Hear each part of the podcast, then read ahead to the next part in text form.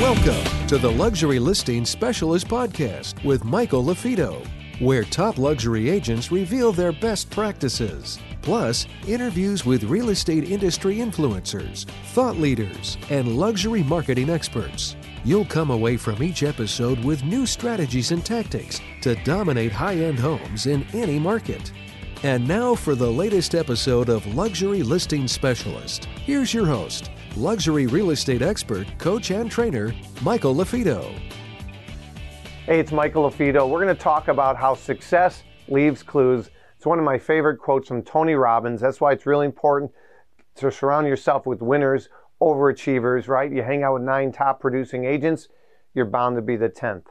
So, my recommendation for you is we're going into some uncertain times, right? Rates are double, inflation, a lot of negativity out there. I still believe that life is what drives real estate, but I do want to recommend to you that you should interview other agents in your brokerage, other agents in your marketplace that, that have been around for the last 15 or 20 years, and they won during that last downturn in 06, 07, 08, and 09. You should talk to them and ask them what they did to be successful or to survive. Maybe, maybe they weren't successful, but they survived during the last downturn. Success leaves clues. Again, what you focus on expands. If you focus on, you know what? Yes, the market and there's a lot of downward pressure, but I'm going to be successful.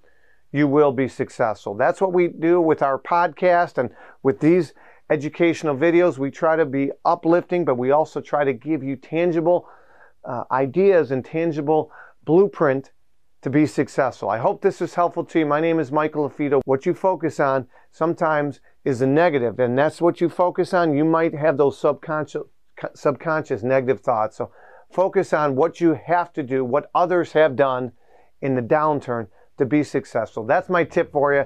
Make it a great day.